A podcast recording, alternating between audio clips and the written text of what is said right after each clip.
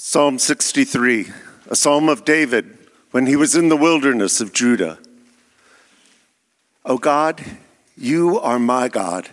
I shall seek you earnestly. My soul thirsts for you, my flesh yearns for you in a dry and weary land where there is no water. Thus I have seen you in, your, in the sanctuary, to see your power and your glory. Because your loving kindness is better than life, my lips will praise you. So I will bless you as long as I live. I will lift up my hands in your name. My soul is satisfied as with the marrow and fatness, and my mouth offers praises with joyful lips. When I remember you on my bed, I meditate on you in the night watches, for you have been my help and in the shadow of your wings I sing for joy. My soul clings to you. Your right hand upholds me. But those who seek my life to destroy it will go into the depths of the earth. They will be delivered over to the power of the sword. They will be a prey for foxes. But the king will rejoice in God. Everyone who swears by him will glory for the mouths of those who speak lies will be stopped. This is the word of the Lord. Maybe seated. Thanks, Dan. Uh, Lord, thank you for those words that Dan read that you give to us so alive and vibrant uh, from the heart of David and alive and vibrant to us now, given to us as a gift. They are living and active because it is your word. We pray that we would be open to your shaping power in our life this morning and that we would hear from you, uh, speaking in and through your word. In Jesus' name, amen. Okay, Psalm 63. This, excuse me. This seem, this could be like a, a, journal entry for someone. It seems a very intimate, and and maybe the one of the most tender psalms in the entire Psalter uh, where David is talking about his own heart and his own longings. And sometimes I have a, a good opening illustration, tell a story to bring you in. I'm, you know, um, that's a good thing for a preacher to do. I don't have that this morning, in part because I was so taken by something in this psalm, I just couldn't get my head around it, and I wanted to, to front end it and billboard it. There's something in this psalm, a single phrase, that I think is one of the most incredible phrases in all the psalms maybe in all of the scripture. And I try not to use pastoral preacher hyperbole. You know, I, sometimes I do that. But uh, I, I don't think I'm exaggerating this. This really is an incredible reality if we grasp it or if we let it grasp us. And something that I think could be paradigm shifting for us as the people of God. So, if for the literary nerds among us, Psalm 63 is broken up into three stanzas uh, called strophes, if you really want to nerd out. And the first stanza is structured in what we call a chiastic structure. I'll stop saying these type of words in just a second. But a chiastic structure is an embedded parallelism where one part parallels another part in, in order, uh, and then it comes to a point and then moves back out of the chiasm. I've structured, I, I outlined it in your insert the top part of it to see the parallelism, whereas the second part of verse 1 and verse 5 are in parallel, verse 2 and verse 4. And then it comes to a point in verse 3 in, in a chiasm. Okay, last time I'll say it. In that structure, that point of it is often the main point of what's going on. And that verse 3 is what I just was captivated by this week. It is a simple phrase, and when we hear it in church, it kind of just goes by us. We hear it as church words, church words, Bible words, Bible words, but here it is. Verse 3 Because your loving kindness is better than life, my lips will praise you. Loving kindness is better than life. So the psalmist has just said, you know, there's something better than my life. What do we say that about? What are the implications of saying something is better than life? Now, the loving kindness of God, your loving kindness is better than life. My concern when I read that for myself or when you hear it is that what we hear when we hear loving kindness of God, or some translation will say steadfast love of God, the NIV just says love of God by the way, this is the New American Standard Version here. Usually I use the ESV. I felt like the NAS, the New American Standard, captured the, the verse divisions a little bit better. But my concern is when we hear loving kindness, we actually hear something like the really, really nice love of God, or the, the really, really niceness of God, the real tenderness and compassion of God. It's really, really good. Because, and it's understandable that we would do that because I know what love is. I, Roger can love, kind of, sometimes. And sometimes I actually do it pretty well. Not always. But I, I reason, okay, I kind of know what love is. Therefore, what God is, when it says God is love, He's just better than me in that. And when I falter, I don't do it all the time. He does it all the time. So basically, when I see the loving kindness of God, I kind of think, okay, what that means is God is like me, but just a lot better and more often. We would be forgiven for, for understanding that. It, comes to us naturally because we are made in the image of God. And love is what theologians would call a communicable attribute. You know, it's like a communicable disease. It's just something that's shared between what. This is a good thing that's communicated. A communicable attribute of God. God is, uh, is loving. He communicates that attribute to those made in His image. Therefore, we experience what love is and kind of reflect the love of God in some way. That doesn't mean, though, that our experience of love and God's experience of love is the same thing, and that God's just like like us, but a little bit better and all the time. Like I'm at 70%, he's at 100%. I'm sporadic, but he's all the time. That's not what we're talking about. We do image God. We do are we are made in the image of God, so we know that love a little bit, but it's kind of like this.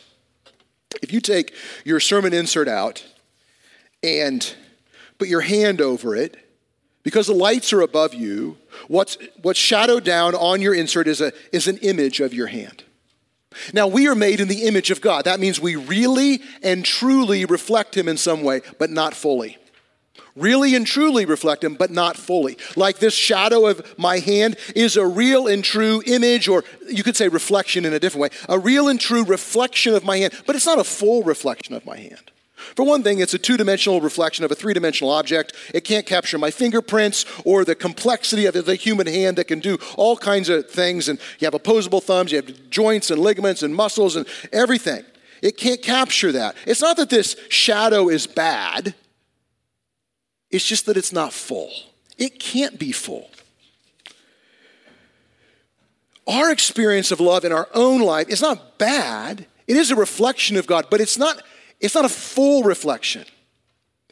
So on, I put an asterisk by the word loving kindness, and down at the bottom of your insert, I put a little bit rounded out definition. The loving kindness is the Hebrew word chesed, which means covenant love. That is the self giving love of God to which he binds his covenant name, Yahweh, and makes covenant promises for his covenant people. It's not just like Roger loves, but a little bit better. What are we talking about? Here's the beginning of that, just the very bare beginning of that. That the God who creates all things, all things by speaking. All the things last week we talked about the James Webb Space Telescope sending back, God made that by speaking. And holds all things together by the word of his power, by his will. And then we saw last week in Isaiah 40, he is so tender to know each of us in our frailty, specifically and different from you, that's different than you, that's different than me, that's different from you. He is so uh, powerful and so tender to do that. And then he's so immense, as we saw last week also, he can measure the, as if he could measure the waters in the hollow of his hand or mark off the universe by the span of his hand. He is tender, he is powerful, he's immense. And this God,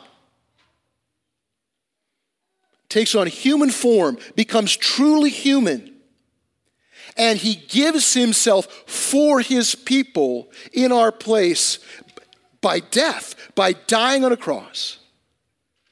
And then is resurrected and gives himself to his people, to you, to me. Jesus gives himself to us. And he makes promises to us. And he empowers us on a daily basis through his grace and by his spirit and unites us to himself so that if we are united to Christ, as Dale prayed about in, in our confession, we share in the same qualitative love the Father has for the Son. It's mind blowing.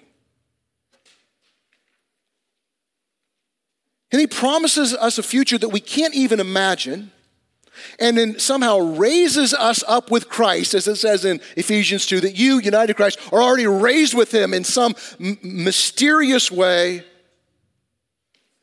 so that, that all of that is just the prologue to the entire story of your life.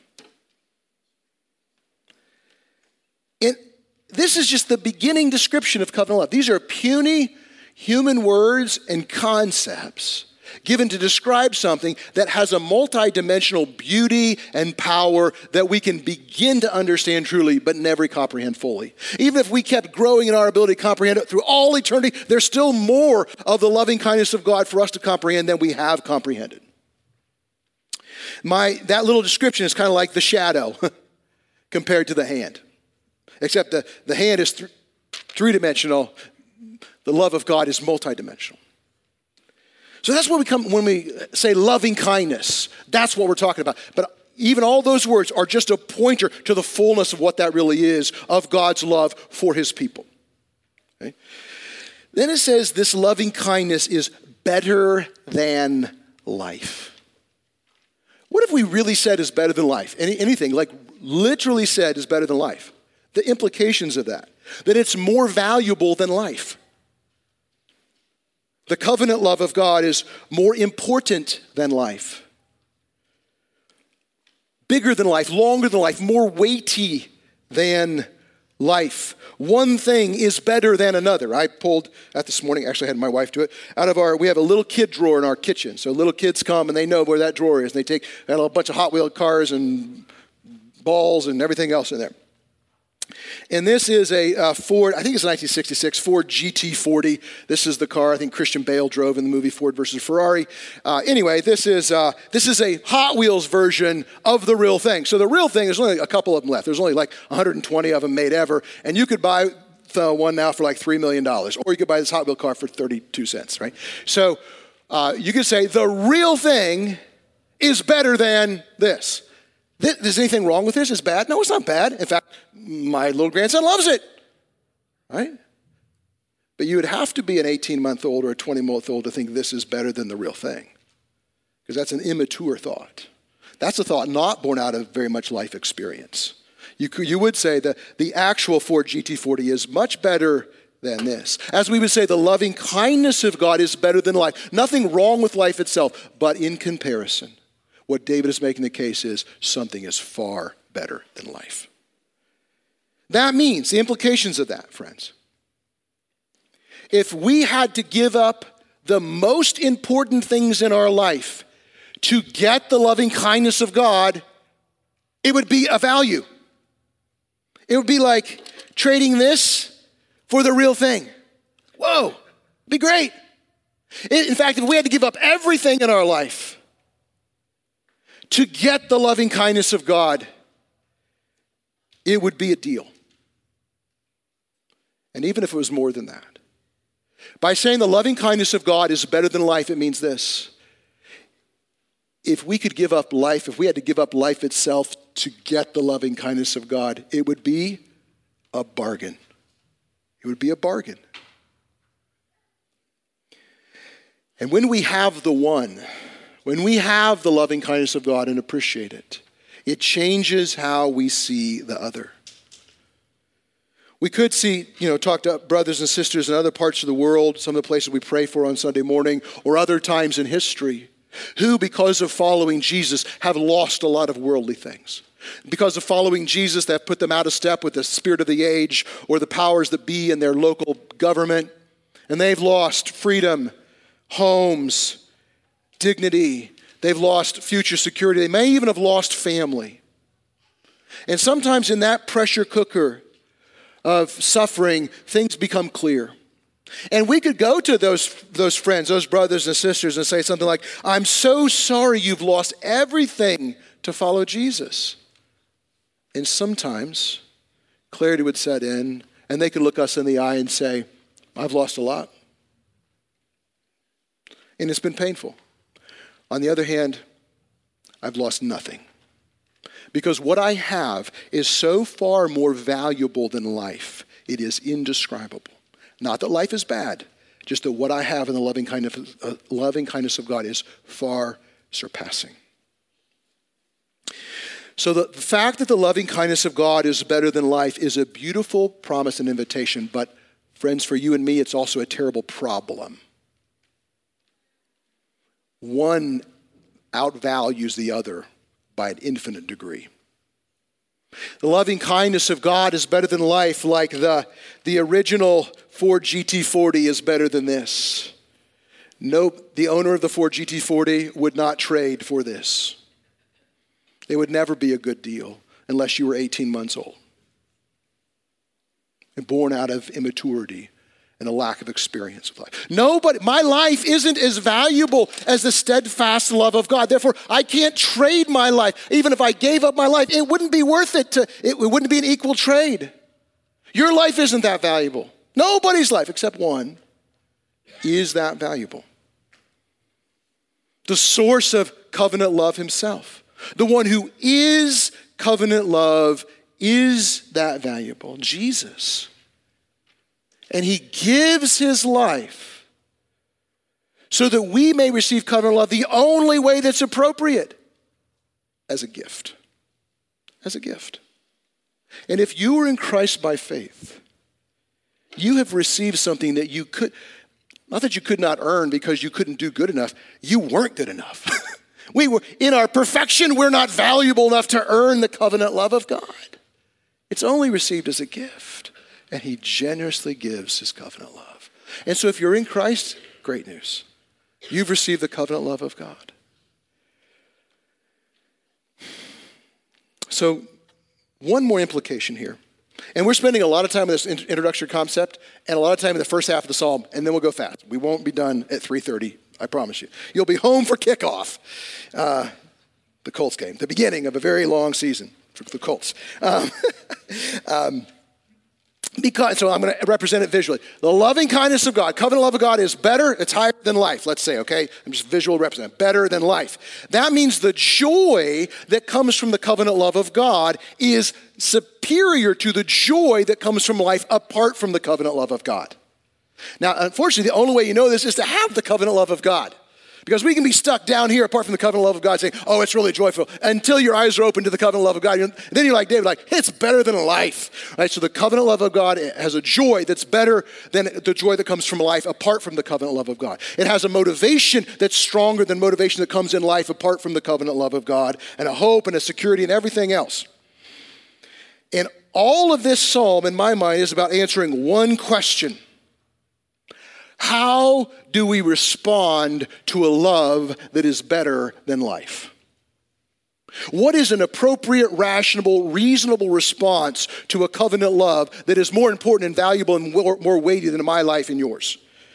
What we see here, an appropriate response pattern is at least this seeking it earnestly, seeking the enjoyment of it earnestly is what I mean, holding fast, and hoping defiantly.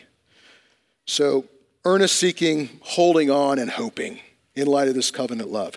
Now, before we jump in here, I want to say clearly I'm not talking about getting covenant love, I'm not talking about receiving it. The only way to receive this is a gift. If you're in Christ, you've received it. I'm talking about laying hold of it in joy. Covenant love is something that lays hold of you by God's Spirit. But then he holds us, we lay hold of him. Um, we enjoy it. Here's how seeking it earnestly.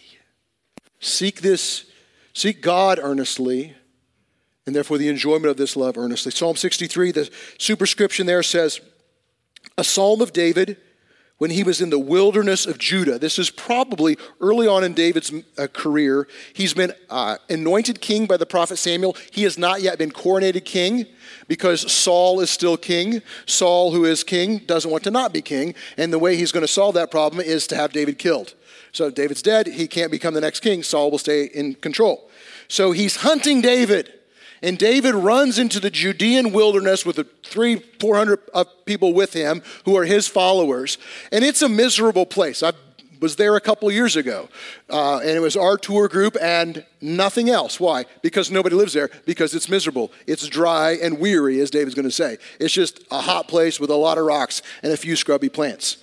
Uh, this is where David is. But he is desperate because he's powerless. He's on the wrong side of that whole power dynamic. Saul is in charge. He is uncertain. He doesn't know how long it's going to end. He doesn't know how to fix it. And he's responsible for all these people who've come with him. I don't know if he asked them to come or not, but like there they are, and he's kind of responsible for them. And his future and their future are bound together. It begins this way in verse 1 O God, you are my God. I shall seek you earnestly, and then unfolds that. So, at the very least, earnest seeking looks like this first, it is seeking for a satisfaction of some kind. Look those first two verses that are in parallel. The second part of verse 1 says this My soul thirsts for you, my flesh yearns for you in a dry and weary land where there is no water. And its partner verse that's paralleled with verse 5. My soul is satisfied as with marrow and fatness, and my mouth offers praises with joyful lips. David saying, I know at least this I am made for something more than food and drink and success and relationship. I, I, mean, I want to get out of this situation, but there's something deeper. I know there's more. There's a soul deep reality. He looks at his surroundings, which is a dry and weary land, and he's using this, I think, as an illustration to say, Lord, this is what I'm like apart from a grasping of your covenant love. This desert is what my life feels like, my soul, or that means life in Hebrew, uh, feels like. So he's like, I'm longing for a deep satisfaction that is in you that is deeper than this circumstance. It's not the first time David uses this language. If you look at the back of uh, your insert, I put Psalm 34. This is just an exa- a representative example of the way David especially talks, a very passionate man. Oh, taste and see that the Lord is good. Blessed is the man who takes refuge in him. So he's looking he, he's looking for words like experiential words like, oh, God is so good. I want to taste and see. So God is beyond us. So sometimes we use experiential language and we can't quite use with precision. Just it's reaching for something. David's like, I know I'm made for more. There's a depth of God that I want. I want to press into that. Jesus picks this idea up, by the way. In John 4, when he meets the woman of Samaria at the well, she is a, not a, a, a Jewish woman. She's not a follower of Yahweh. She comes to the well, verse John 4, verse 7. A woman from Samaria, this is on the back of your insert. A woman from Samaria came to draw water. Jesus said, Give me a drink. They go on. Jesus said to her, Everyone who drinks of this water will be thirsty again. But whoever drinks of the water that I will give him will never be thirsty again. The water that I will give him will become in him a spring of water welling up to eternal life. The woman said to him, Sir, give me this water so that I will not be thirsty or have to come here to draw water. So, what's being pointed out there, Jesus is like, there's a universal longing in the soul of every human person for a satisfaction that is soul deep, that is almost beyond experiential words that only I can give, but a lot of people don't get it. Like this woman, she's like, well, Can I have some of that water? Because I don't want to come back here at noon because it's really hot. We are made for that. That's why uh, famously St. Augustine said, you have made us for ourselves, and our souls are restless until they rest in you. You may know the story of St. Augustine. He was, before he was a Christian, he was popular, he was wealthy, he was well respected as an orator. He had many romantic twists with many different women. He had a lot of what the world calls satisfaction in all kind of areas. He was successful, he was praised, he was loved, he had pleasure, and he said, It's nothing all of that is just trying to fill my soul with something that can never satisfy me. It's a thirst that can never be slaked. It's a hunger that can never be satisfied with all these things. And he comes to Christ and he says, That's it. That's what I was looking for in the arms of all these women and in the praise of all these people and all these degree and all this success. And it's what we look for when we chase down jobs and chase down relationships and just want happiness and security and comfort at the cost of everything. It's just a thirst that can't be satisfied with anything else but Jesus. And I do it all the time. We're bent, we're broken. And then in John 7, well, actually, in Matthew 5, Jesus famously says, Blessed are those who hunger and thirst for righteousness, for you will be satisfied. There is a satisfaction. In John 7, Jesus says on the, it says the talking to those who were following him. On the last day of the feast, the great day, Jesus stood up and cried out, If anyone thirsts, let him come to me and drink, whoever believes in me. As the scripture has said, out of his heart, or out of my heart, Jesus says, will flow rivers of living water. This he said about the Spirit, whom those who believed in him were to receive. For as yet the Spirit had not been given because Jesus was not yet glorified. Jesus, like, if you're spiritually thirsty, come. Come. I will give you something. And John makes the note, he's talking about the Spirit and the way the Spirit was given after the resurrection. So that means, guys, you, if you're in Christ, who have the Spirit of Jesus living in you, you have even more access to this hungering and thirsting reality than David did, who wrote this psalm. It's remarkable. So maybe just before we go on, a self assessment question is simply this what does our life functionally show we're hungering and thirsting after? I can't answer that question for you. I can barely answer for myself after like an hour of meditation. But like, what is, what, it's the right question. What does our life show we are hungering and thirsting after? And may those things, maybe, are those pointers to a place where we earnestly pursue Christ in that area? I don't know the answer for you, but I think it's the right question. Sometimes in our culture, we have so much good stuff everywhere. Sometimes that's why we, we need to do things like fast. We need to stop eating for a while, which is oh, just almost American Christians almost never fast. It's a way to, to remind us that we're actually built for something deeper than food, better than food. The Bible talks about fasting from food, it talks about fasting from, from marital sexual intimacy for a while in order to show yourself, actually, I'm made for a deeper reality. We might want to fast from entertainment, fast from your phone, fast from whatever, in order to re- remind ourselves we're actually made for something, but we live in a land of plenty that we can just keep stuffing our soul with. So, for satisfaction, individually, oh God, verse 1, you are my God. I shall seek you earnestly. So, this is a personal message of a personal God. Yes, we experience God in community, but we are limited as people. We can, we can only seek God and find Him by ourselves. And that's not a function of Western individualism, it's a function of being a person. Right? We can only comprehend Him ourselves. If I said to you, so I was a little thirsty, so I took a drink of water right there. I've been talking here for a few minutes. This is my water. So it would be as if to saying, not to be heretical, but oh, water, you are my water. I want to drink. This is my water, so I'm going to drink you. Because how can I satisfy that thirst in myself without me drinking the water? I can't. So I, um, my best friend and covenant partner in life, Carmen, my wife, we've been married almost 28 years. She knows me better than any person in the world. Anybody, she knows when I, I can't I can't lie to her. I can't use hyperbole, but she knows. She knows everything. We're one flesh. If I handed her this water and she drank it, she would be satisfied. And I would still be thirsty. Because as close as we are, I have to drink that water myself. No one can seek the Lord earnestly for us but us. Can't do it. You can grow up in a great Christian family with mom and dad who love Jesus, and you have to seek Jesus for yourself. Have to. I can't do it for you. Your church community can't do it for you. You must do it for you, and that's the exact thing that Jesus offers us. So, in individually, but also in community. Verse 2, and we'll move faster here. Thus I have seen you in the sanctuary to see your power and glory. So I will bless you as long, uh, then verse 4, parallel.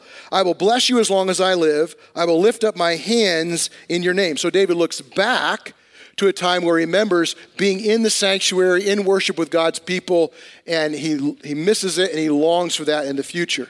And this whole language around sight I have seen your power and glory. I see you. It doesn't mean they actually saw God, right, physically with their eyes, but God's a spirit, doesn't have a body like us. But it means he understood God. We use the same language today. If you're saying something complicated, I'm like, hold on, say it again. And then I understand, I say, oh, I see what you're saying. I don't see what you're saying. Your, your words are invisible, but now I understand. So when David's saying, I understand you, it's like the eyes of the heart in the New Testament. I see you, I understand you. So he's looking back in a time where he was hungering and thirsting for God. He came into corporate worship and they were worshiping, and something he says, I saw, I understood God in a fresh way to be powerful and glorious. And you know, that happens quite often for those who come to worship hungry and thirsty. If we don't come hungry and thirsty, it doesn't happen so much. But, uh, but David's like, I remember that. And boy, do I want to get back to that. So it's in, it's individually and it's in community. And uh, fortunately for David and fortunately for you and me, God is not confined to the sanctuary. He's in the desert. And David's like, and I need you, the God I met in the sanctuary, now. I want to seek you now in this desert place. Now, if you are in a place where you need to see God, okay, what does that look like? What does seeking mean? At the very beginning, the very least, we want to say it's, it's active and challenging. Seeking God is both active and challenging. This does not say, Oh God, you are my God, I shall find you passively. It says, I will seek you earnestly.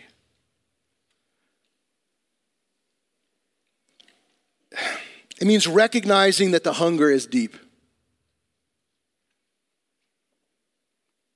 If you heard anything I said earlier about hungering and thirsting, and you're like, no, that's not me, I'm not filling my soul with anything, you're not going to get it. it's not for you right now because you're not listening. It means intentionally turning our mind toward the Lord. It's intentionally turning a, a sense of self reliance away from ourself and toward the Lord meditating on his loving kindness and how it is better than life. It may mean praying, using our communicative ability to talk to the Lord. It might mean meditating on his word that we have. You know, people in David's time didn't have a copy of the scripture. We have these. Right? We have these in our home. We have these on our phone, though it's not as effective on our phone, but we have, we have them at least. Right? We can meditate on these words. It means engaging with our bodies. I'm giving options here, right? So David's talking about his lips praising him, raising his hands. Sometimes in my own time with the Lord, I will, because a lot of my job is sitting down and writing and reading, I got to get out of that posture. I'm going to get on my knees or on my face. You can lift your hands. You can walk around your neighborhood with your hands raised talking to God. People think you're weird. You are because you're talking to God. And you've said, I know a loving kindness that's better than life in a world that says there's nothing better than life. It might mean waiting with patience until things become clear. Why? Because sometimes God's slower to answer than we want him to be. or because we're hazy and it takes us a long time to figure things out. And it means coming with an attitude that he is to be found and he will make himself available to us. That's what the seeking part is. Now, the earnestly part, I don't know anything in my life that is good that has been easy. I mean, maybe there's a few things, but almost all things that are challenging and good in our life. You want to build a business? It's hard, but it's good. Get another degree? Great, but it's hard. You want to get a black belt in karate? Okay. It's hard. A couple, a couple came to me after the first service and said, Hey, we have black belts in karate. I said, Great, was it easy? like, no, it took everything. Exactly. Good things are hard. Right? Creating virtue in your life is hard. Creating, becoming the kind of person who will contribute to a good marriage is hard, but it's good. If you play a, high school sport, a football player in the first service, we have basketball players here, you know, it's like you don't go to your coach and the coach doesn't say, well, you know, do whatever you want. This season practice is going to be on you. Whatever you want. You don't want to work hard, that's fine. That's not the way to win. You lay hold of goodness, of winning by working hard. It's good. Good things are challenging. Why is it that we come to the Lord, this loving kindness that's better than everything, we think it should just be pretty easy? I mean, isn't I should passively find it. Because that's not the way it is with anything in life. It's not the way it is with anything in life. So we can say it this way the loving kindness of God is something that finds us. The loving kindness of God is something that lays hold of you. But our laying hold of the enjoyment of it, the strengthening that comes from it, and the comfort by it is something we do. We lay hold of it. as it's already laid hold of us, and we do it actively. Sometimes we do it in response to something that intrudes into our world, whether it's in the middle of the night or in another part of calm in our world. Look at verse 6. When I remember you in my bed, I meditate on you in the night watches, for you have been my help, and in the shadow of your wings I sing for joy. My soul clings to you, your right hand upholds me, or holds, uh, we hold fast, we cling to him. Sometimes anxiety wakes David up in the middle of the night. You get that, some of you. I get that. And seeking God then means meditating on Him in the watches of the night. David can't get up and like turn on the TV, right? He's in the middle of the desert. This means first meditating on God's help in the past. Verse 7 For you have been my help. Some of you have trouble sleeping. You wait, you might fall asleep quickly, wake up in the middle of the night. That's my story for about a half to a third of all the nights I've been alive since I was 20 years old. I wake up at like 2 or 3 in the morning. I think that's bad. On the other hand, I will say that some of my best times in life with the Lord have been in the middle of the night. When I remember this, like, oh, there's something to do here. I'm not going to go work in the garage at 2 in the morning, usually. You know, what can I do? What can you do?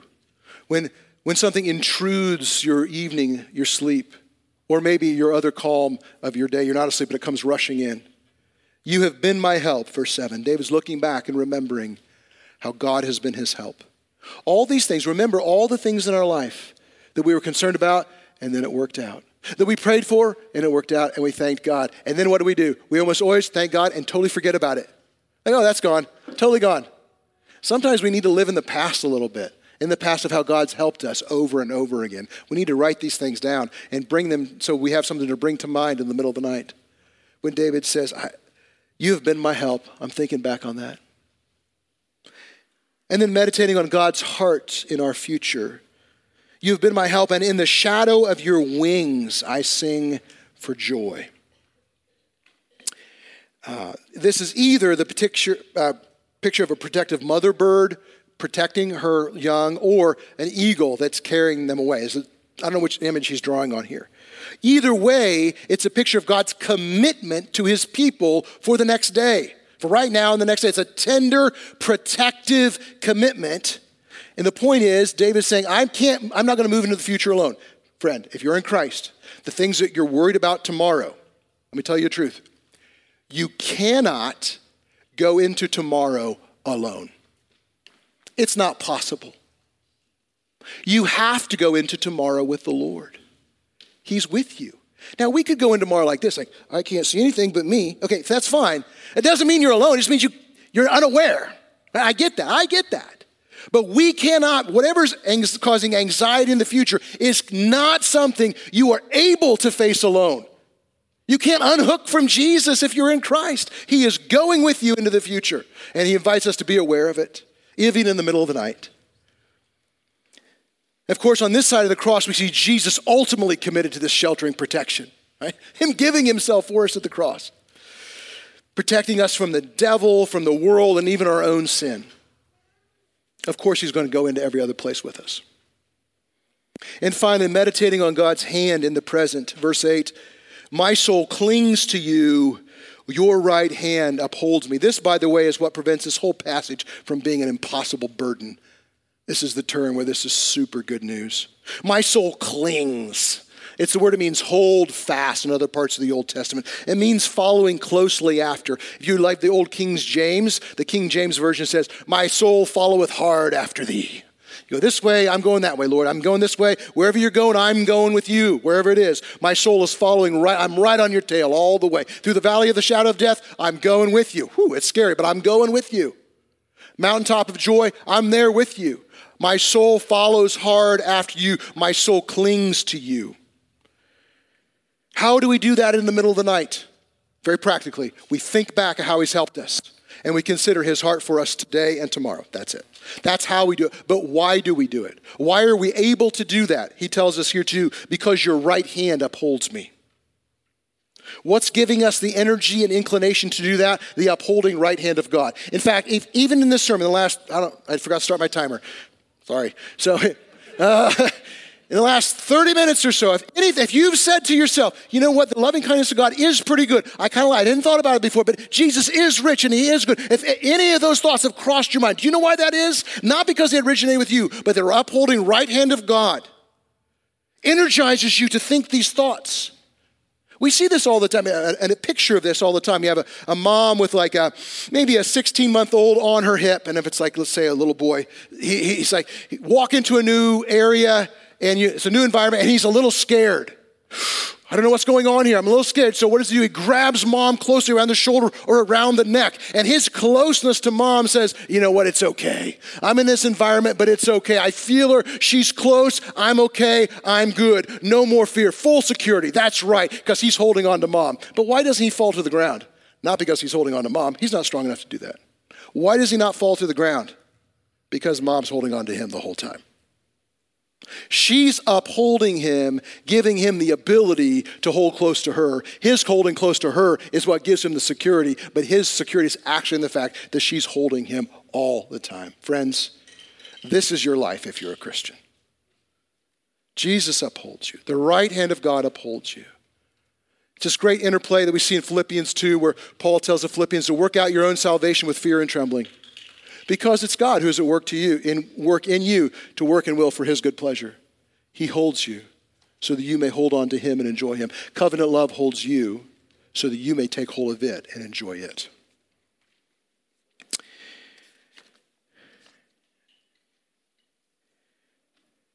So, in the first eight verses, the situation has not changed. He's still in the desert. Saul still wants him dead. He still doesn't know how it's going to end. And 400 people are still looking to him and say, Lead us.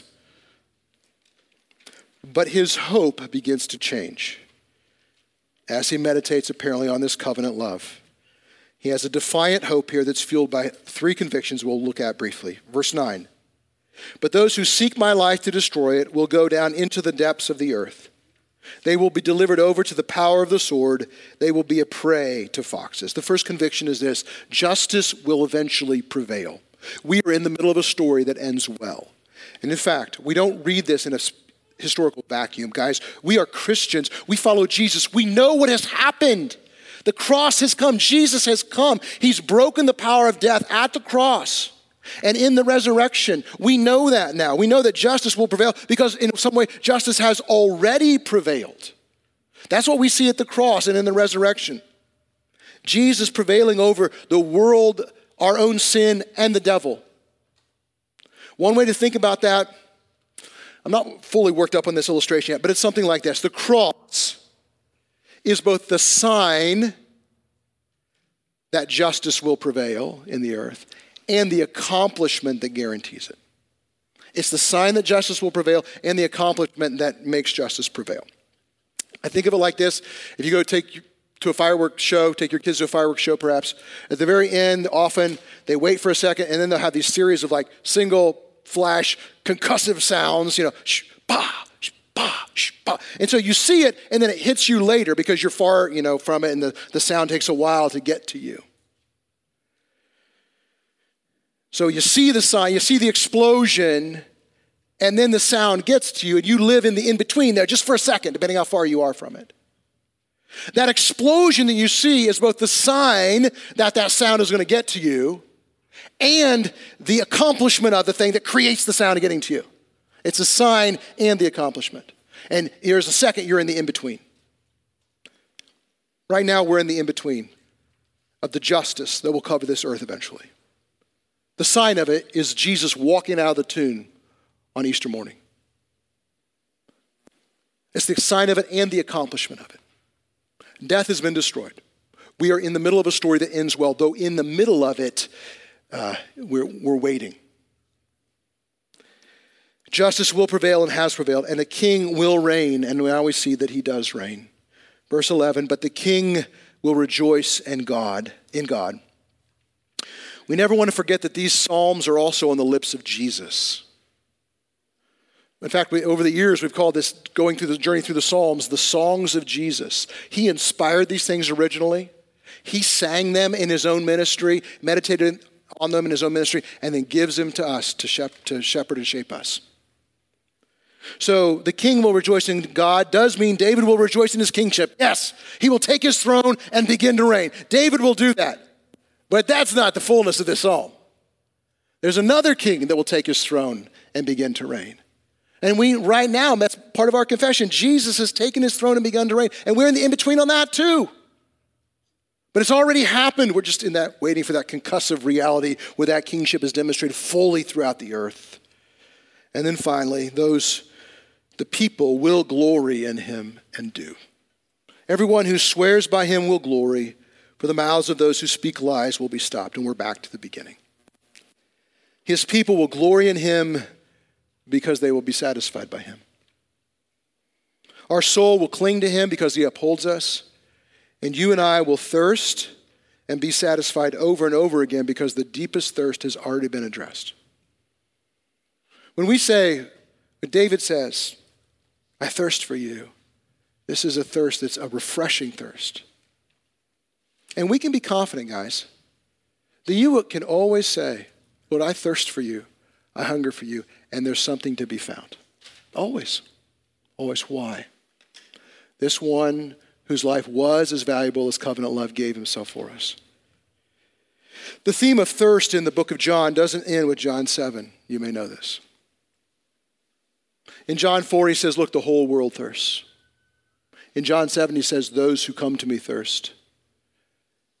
And in John 19, look at these words on the back of your insert again. John 19, 28.